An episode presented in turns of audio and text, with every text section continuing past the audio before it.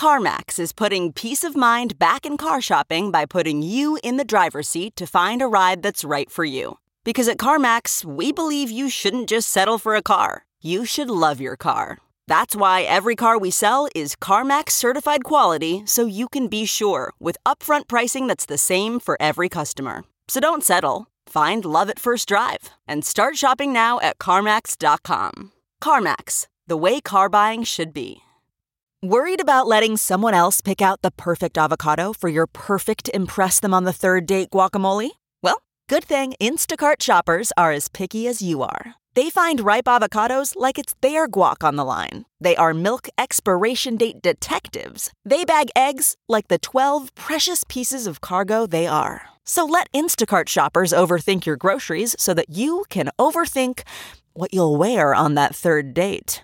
Download the Instacart app today to get free delivery on your first three orders while supplies last. Minimum $10 per order. Additional terms apply. On today's episode, we'll be looking at one of my favorite memes of the past with the man who literally coined the phrase in the early days of the Let's Talk Bitcoin show. Today's episode of Let's Talk Bitcoin is sponsored by eToro.com and Purse.io. Let's Talk Bitcoin is owned by the hosts and is editorially independent, but you can find new episodes every Sunday on the Coindesk Podcast Network at Coindesk.com, the LTB Network at Let'sTalkBitcoin.com, and of course on our privately managed show only subscriber feed, which is free also, at LTBShow.com. With all of that said, I'd like to welcome you to the Let's Talk Bitcoin show. This is episode 430. My name is Adam B. Levine. I'm a longtime journalist, entrepreneur, and these days I'm also an editor at Coindesk. Joining our discussion today, Dr. Stephanie Murphy. Hi there. Mr. Jonathan Mohan. hey, hey. and special returning guest, although it's been a lot of years, super early investor in the space, David Johnston, now of Yeoman Capital, among other things. Hey, everybody. Welcome to the show, David, and welcome to kind of everybody else who's tuning in for our discussion today. So, David, before we get into it, can you kind of provide our listeners, some of whom are new, some of whom are old, with a little bit more about your background and what you've been up to in particular over the last couple of years? Sure. Uh, grew up as a serial entrepreneur building tech companies in the 2000s. Was lucky to hear about Bitcoin in 2012 and was already an economics nerd, and so decided to convert my cash into Bitcoin. And that sort of started me on my journey of speaking at Bitcoin conferences, investing in Bitcoin companies. Ended up working with BitAngels back in 2013 to fund a lot of the early protocols in the space back in the Mastercoin and early Ethereum days. Mastercoin. it's been a long time, but end of 2013 coined the phrase dApps or decentralized applications when I wrote the white paper on the subject. And then, yeah, later on, just been in continuing to invest and support protocols in the space. Now I've got a family office, like you mentioned, Yeoman's Capital, and we've supported 40 different protocols and blockchain projects in a whole variety of use cases. But last couple years, I've been pretty focused on DeFi and sort of all these new use cases around decentralized finance, whether it's lending or staking, kind of feels like we're just going back to reinventing banking. People want to provide capital and get a yield, right? Which I guess banks aren't doing anymore. So uh, that's kind of been my big focus lately with Factom and Pegnet and all of the DeFi projects that are out there. So I actually did not realize that you are also involved in DeFi. DeFi is one of those concepts that we really haven't talked about too much on the Let's Talk Bitcoin show. It's kind of been mostly a phenomenon happening on sort of the Ethereum protocol. And in general, I felt like it was so early just with a lot of that technology that we're really seeing kind of almost a repeat of the early days where you have kind of these insular communities. Mastercoin comes to mind there too. You know, creating tools to use within the use case that they think is really important, but which the outside world is like, what the heck are you guys even doing? You know, I mean, clearly at this point, seven years later, after sort of the Mastercoin protocol funded back in 2013, the idea of tokens as a thing that can be created for just about any reason by just about anybody has clearly succeeded at it as a concept. But Mastercoin, now called Omni, really didn't make that jump in the same way. You know, it gets a lot of use because of its connection to Tether. But outside of that, I look at DeFi and I wonder, are we seeing the same thing kind of repeat over again? I think this is the year that DeFi really goes mainstream. I mean, you saw more than a billion dollars now is locked up in DeFi contracts, like you said, mostly in the form of Ether.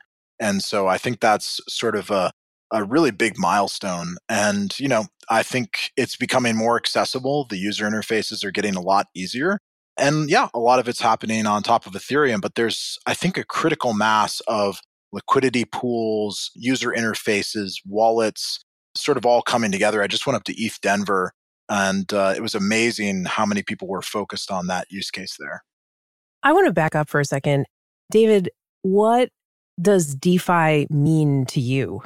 Tell us about that. And then it sounded like you were saying basically at this point, we need to like burn it all down and start from the ground up when talking about finance. Is that accurate? And why do you think that it's better to just start from the beginning? So it's sort of been this recurring theme. Is industry going to catch up with blockchain technology? Or is blockchain technology going to sort of overcome and subsume industry? And at least in the case of DeFi, which I would define as all the use cases related to finance, whether that's lending and borrowing, a la something like Compound, or something like PegNet, where you have decentralized stablecoins issued by a user with no counterparty, with no intermediary. And these are all examples where you've effectively used a smart contract or an application to remove all the middlemen involved in a traditional process.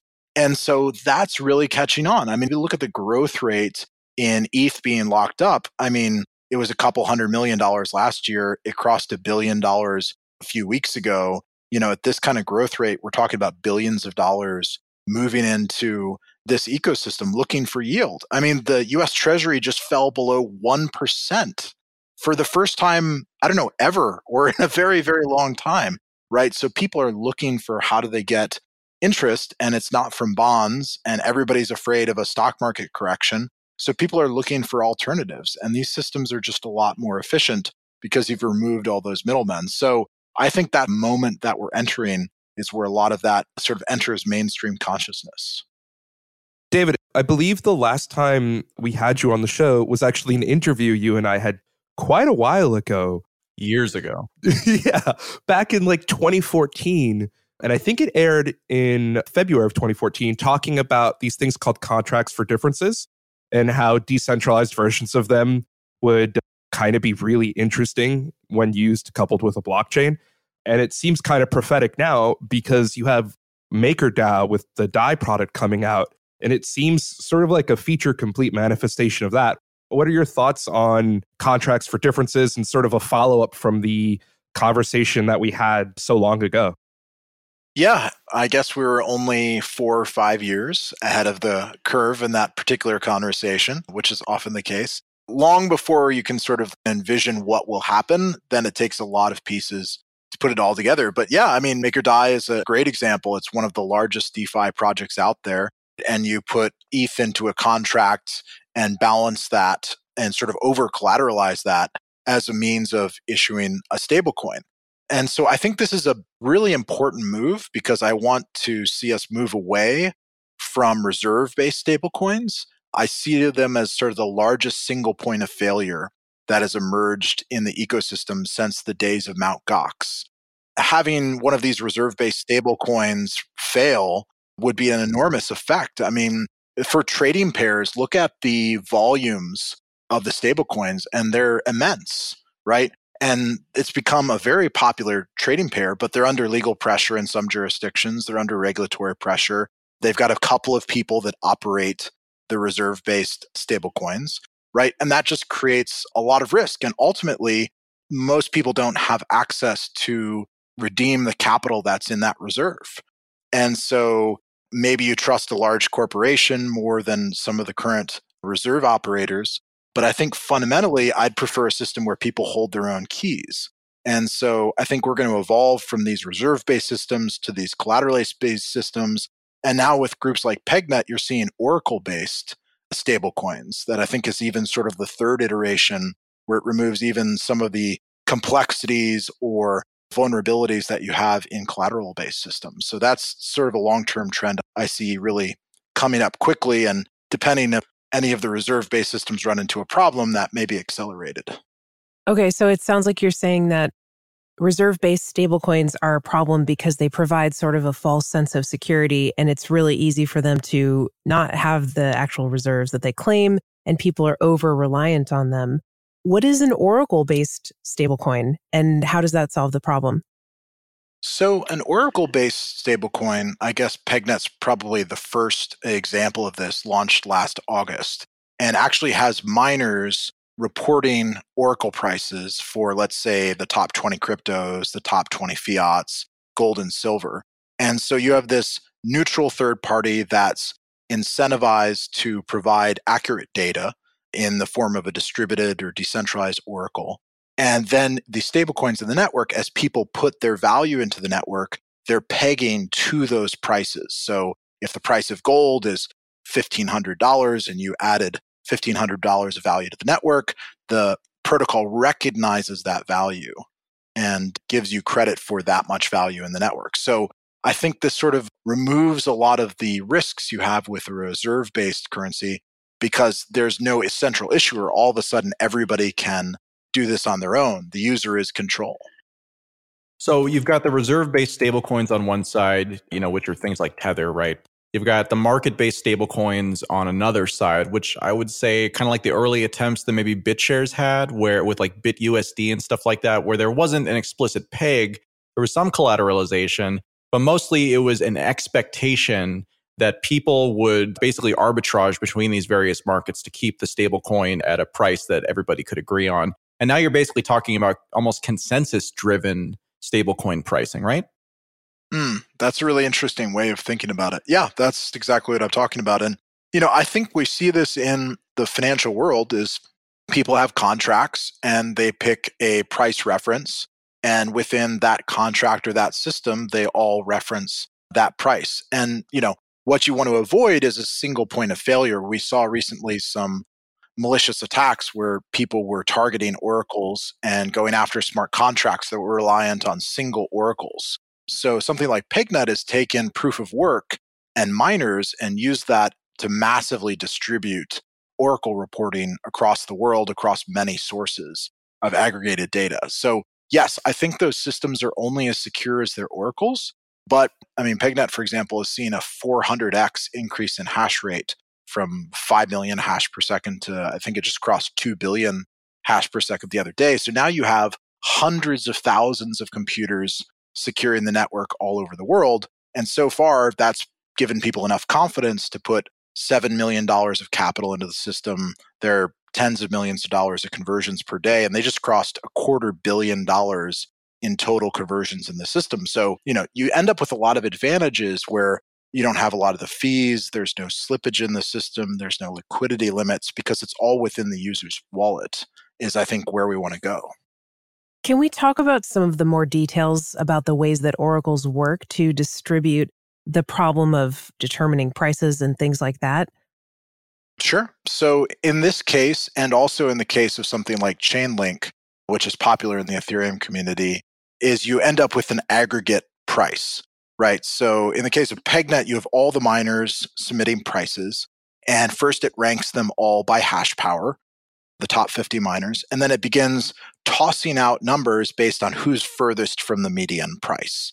So you end up with the miner that had the closest price to the median as the next reported price for that block. In the case of PegNet, it's built on Factom and Ethereum, so it's 10 minute time intervals. So you effectively end up with this median price that has come to consensus every 10 minutes. So all of the assets, if there's a conversion during that 10 minutes, are then pegged to those prices that were driven towards the median. And because there's a reward for the miners, PEG is the native token of the system, they're all effectively incentivized one, to have a lot of hash power, and two, to provide accurate data. It's a bit of a different system in the case of Chainlink. They're taking nodes that submit prices to the system, and a lot of time it's aggregated from CoinMarketCap or CoinCap.io or other sources and then it takes a median of all those submitted prices. So it's a different model. Chainlink doesn't use proof of work, but there's actually an integration going on right now between PegNet to provide the proof of work secured data also to the Chainlink data. So then that would be included in the median. As part of that data aggregation. So it's really interesting, sort of how all that's maturing. Yeah, that is interesting. It's like they're discovering they're mining the consensus or something. Yep, for all of those prices. And then effectively, you can go based on that protocol price and you can convert values within the system without any friction, right? There's no order book, there's no counterparty involved. So if you take a million dollars of pegged Ether and want to convert it into a million dollars of pegged BTC, the cost in PegNet, for example, is a tenth of a penny to do that conversion. So you effectively remove all the fees you would have paid to an exchange or an OTC. So, what are the downsides about this type of approach? Because I think if there's one thing that we've seen kind of in this space as long as we've been, you know, it's that there's no such thing as a free lunch. And when you do use kind of decentralization or, you know, consensus as a means of determining really anything, I imagine there have got to be some challenges here. Oh, yeah. And again, it's only as secure as the proof of work that the oracles are doing.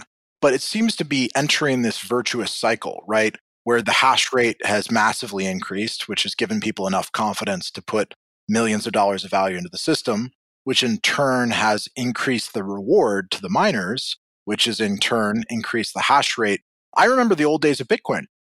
People talked about the fact that they would never trust to send $10 million across the Bitcoin rails, but because they're not yet, you know, that much value securing the hash rate. But now you would think nothing of sending or you see $100 million sent across the wire, no big deal because you know there's billions of dollars of hash rate that is globally securing that. So the question is can you bootstrap that same kind of network effect? In the case of PegNet, they're not using SHA 256, it's LXR hash, which is an algorithm for CPUs and it hasn't been used by any other protocol. So the question is can they build a sort of dominant position within that consensus space?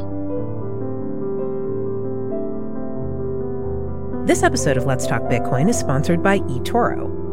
eToro is one of the largest trading platforms in the world, with over a trillion dollars in trading volume on the platform per year. U.S. customers can trade the most popular crypto assets with transparent fees.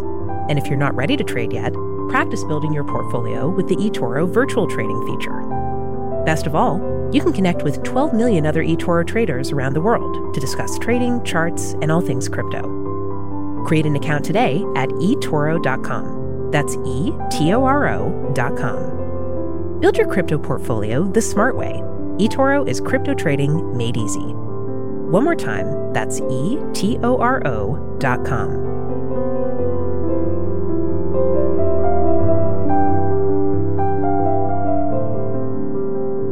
Okay, so I want to go back to a panel that we both attended in 2013 or 2014 that really stuck in my mind. I don't actually remember what conference it was or what year it was. I think I was moderating it and you were one of the members on the panel. And there were two big things that kind of stuck out at me about it. I think it was one of the ones that I did called New Ideas in Bitcoin. One of the things was that there was an NXT community member there representing the NXT community who was just sweating an uncomfortable amount the entire time. It was really, really awkward. And kudos to the guy because he was just a community member. But man, that stuck in my mind. And the other thing was a phrase that I don't know if you coined it on the stage or if you'd been thinking about it before, but you called it Johnston's Law.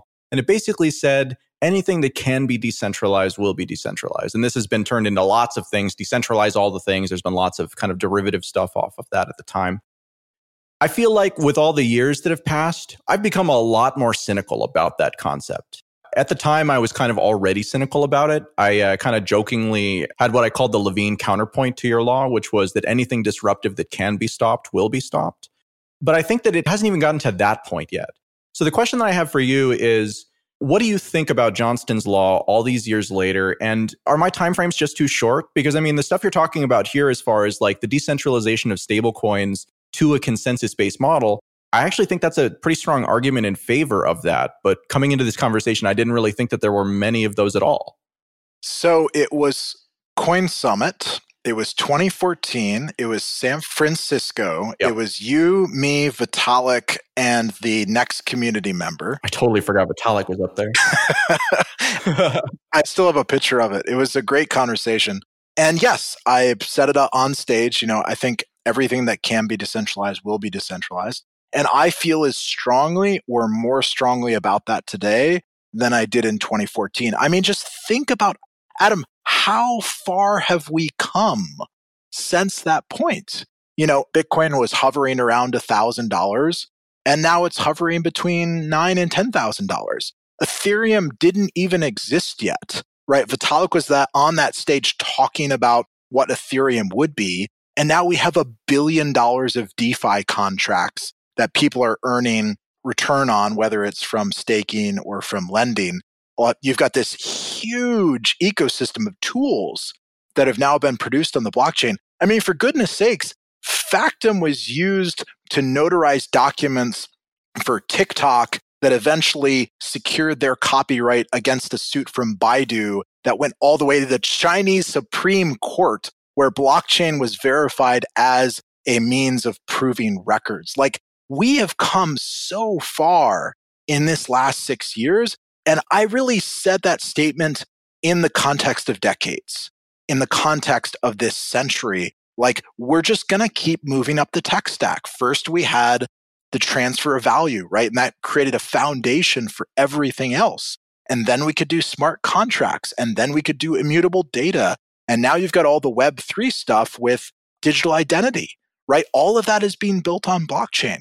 And then you just keep building on top of that. Like you couldn't have built PegNet in 2013, right? The pieces didn't exist. You needed digital identity. You needed Factom as a protocol for all the data to live on. You needed Ethereum to create liquidity pools with all of these tools. Like the sort of aggregate critical mass is there now. And I think back to 2012, you know, Bitcoin was 10 bucks and there were 10 million of them. There were $100 million of digital assets in the world. And looking at CoinMarketCap right now, there are $261 billion in digital assets. Like we've come a really, really long way. So I'm less and less worried about quote unquote it being stopped. And let's use the example of India as the perfect example, right? You know, all of this stuff kept happening despite the crackdown from the central bank in India that stopped exchanges from expanding there. But all of a sudden now, yesterday, the Supreme Court in India reversed the central bank's action, which I think is only the second time ever that they've reversed a central bank action as unconstitutional. And all of a sudden, crypto opens up to 1.3 billion people in India. But because the protocols were neutral as far as jurisdictions, progress kept happening. And now they can all join the party. But man, we've come a long way. I'm more optimistic than ever. Honestly, I'm glad to hear you say that because, like I said, I feel like I've become a little bit jaded about a lot of these decentralization topics as time has gone on. I think that there are opportunities where we see this sort of thing happening. But especially once I started being on the entrepreneurial side of the equation with the work I did with Tokenly, I just became really kind of demoralized increasingly as I saw this thing from the other perspective. And as so many applications, so many different projects sort of came forward and felt like they were built entirely or almost exclusively for the kind of enthusiast audience, right? And so when I look at DeFi, like I agree with you, the milestones there, you know, the $1 billion, that's a real number. But at the same time, it's a billion dollars coming off of, you know, a many billion dollar market cap for the Ethereum asset. And, you know, ultimately we're still kind of just playing with ourselves here, right? Like perhaps in banking in particular, there is more of an opportunity. And I've had somebody who's been chasing me to interview them about an opportunity in DeFi where basically they're paying for one of the stablecoin deposit programs where basically you can get 10% interest every year on your deposits, right? And to me, I'm like, well, 10% sounds a lot better, but I'm not concerned about the banks actually failing. Like it's weird. I used to be a lot more concerned about that. And these days I'm like, well, it's a lot more likely that a DeFi contract is going to have a flaw in it and someone's going to exploit that and then my money's gone than I am about, you know, like the entire system failing. It feels like at some point in time the system probably is going to fail because I mean math. But like I've been trying to predict that now for more than 10 years personally.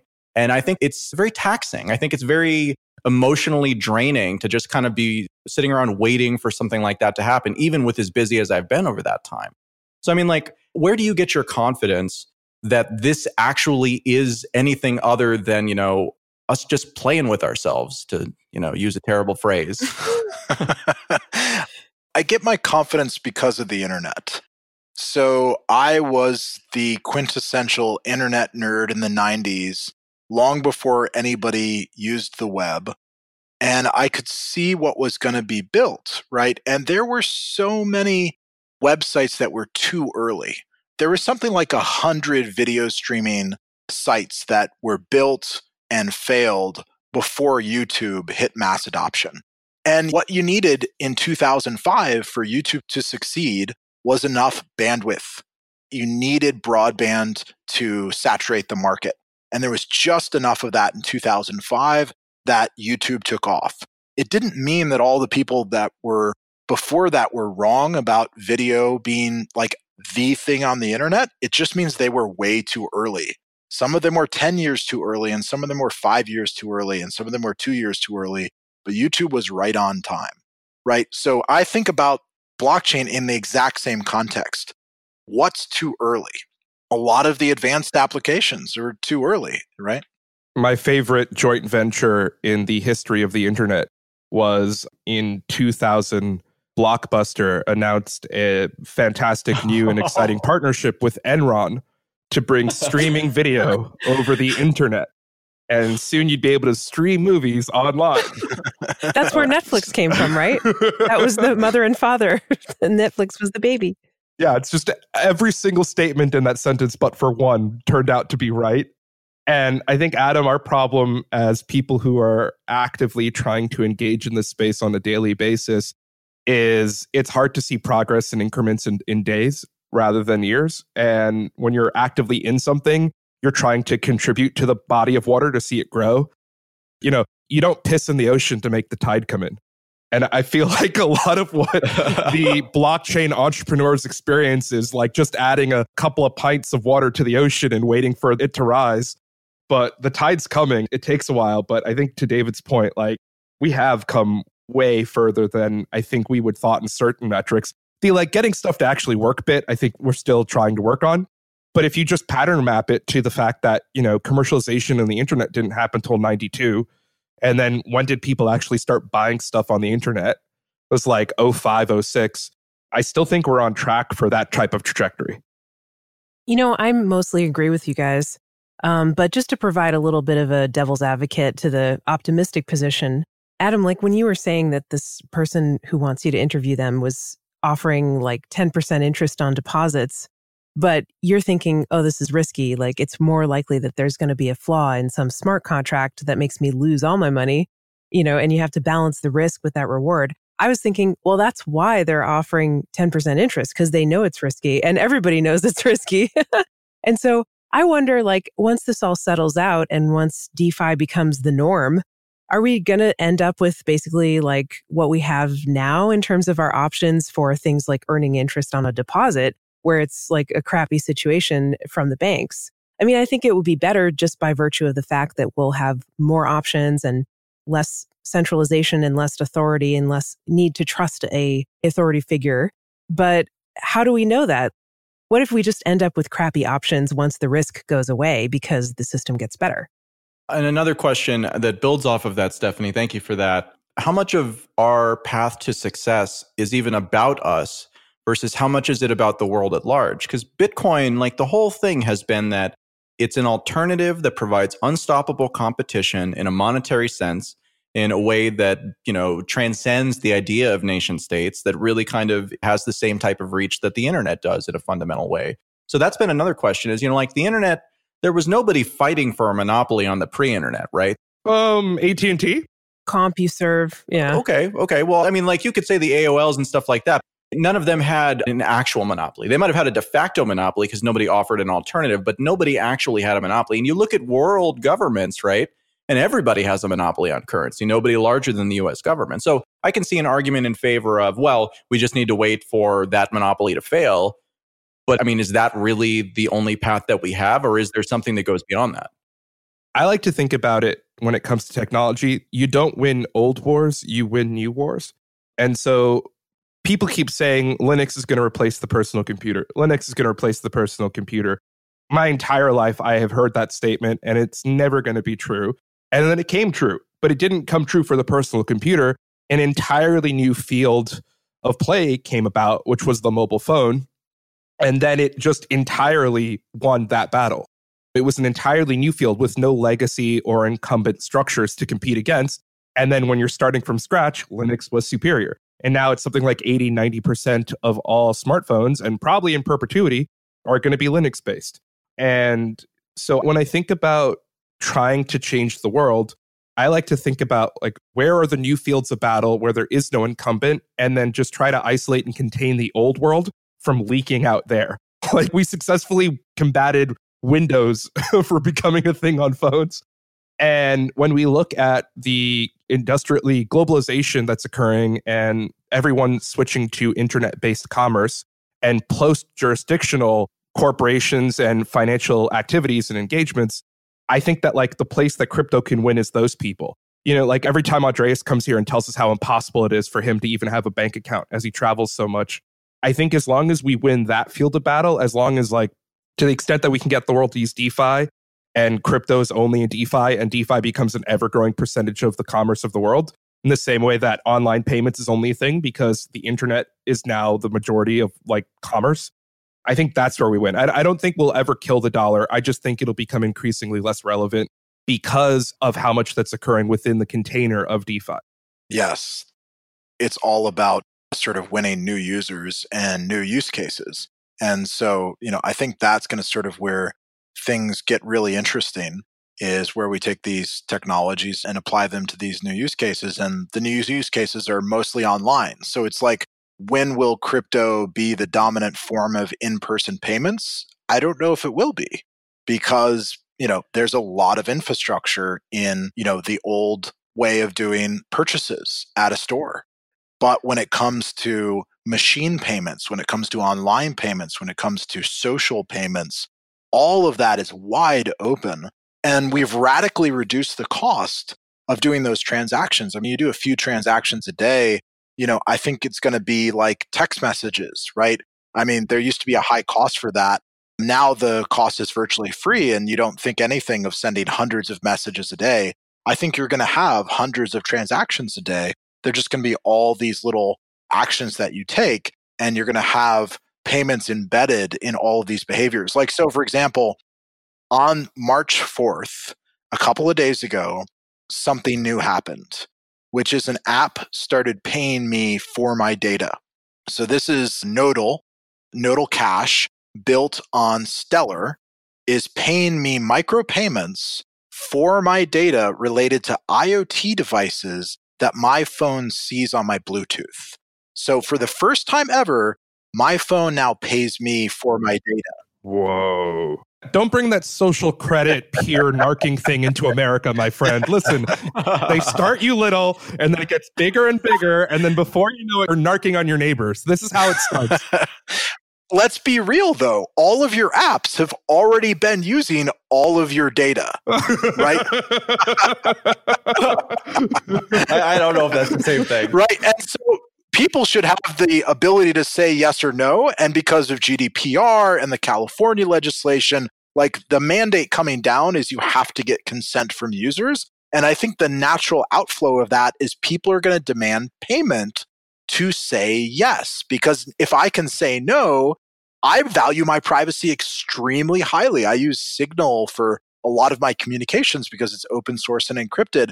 But do I care if my phone saw an electric scooter Bluetooth signature while I walked past and some advertiser used that to advertise to somebody looking for a scooter? No, I'm willing to sell that data, right? That may be very different things based on what data. That scooter driver should have secured their device. That's their fault. if they didn't want to be seen, they should have done something about it. right. But that's a really interesting economy that I think we're going to see emerging. So I know of other groups that are paying graphic designers in the form of giving them graphic design tools, and they're getting in return access to some of their GPU to do crypto mining. So all of a sudden, the graphic designer is getting an expensive piece of graphics tool software like AutoCAD for free. And the other side is getting computational power from their underutilized GPU. I just think we're going to open up all these new models where people get paid for their hardware, for their data. And the only way that's going to happen is with the frictionless crypto rails that we have now. That's the machine economy. David, really appreciate your time. This conversation didn't go exactly like I thought it was going to, but uh, always very, very interesting to catch up on you and your projects. Absolutely. Great to be here. So, if anybody would like to learn more about you or get in contact, do you have any channels that you actually use publicly these days? Uh, sure. Easy to follow me on Twitter, D Johnston EC. I'm pretty active on LinkedIn. I post a lot there. Easy to find there as well. As far as projects, pegnet.org, factom.com. And for my family office, it's Yeomans, Y E O M A N S dot capital, yeomans dot capital. And that's a wrap for episode 430 of Let's Talk Bitcoin. Thanks for listening. You can find new episodes every Sunday on Coindesk.com, Let's Talk Bitcoin.com, and of course the show's dedicated feed at LTBShow.com. This episode was sponsored by eToro.com and Purse.io with music by Jared Rubens and probably a little bit of my piano again this time too. Have any questions or comments? Send us an email at adam at ltbshow.com, and we'll see you next week.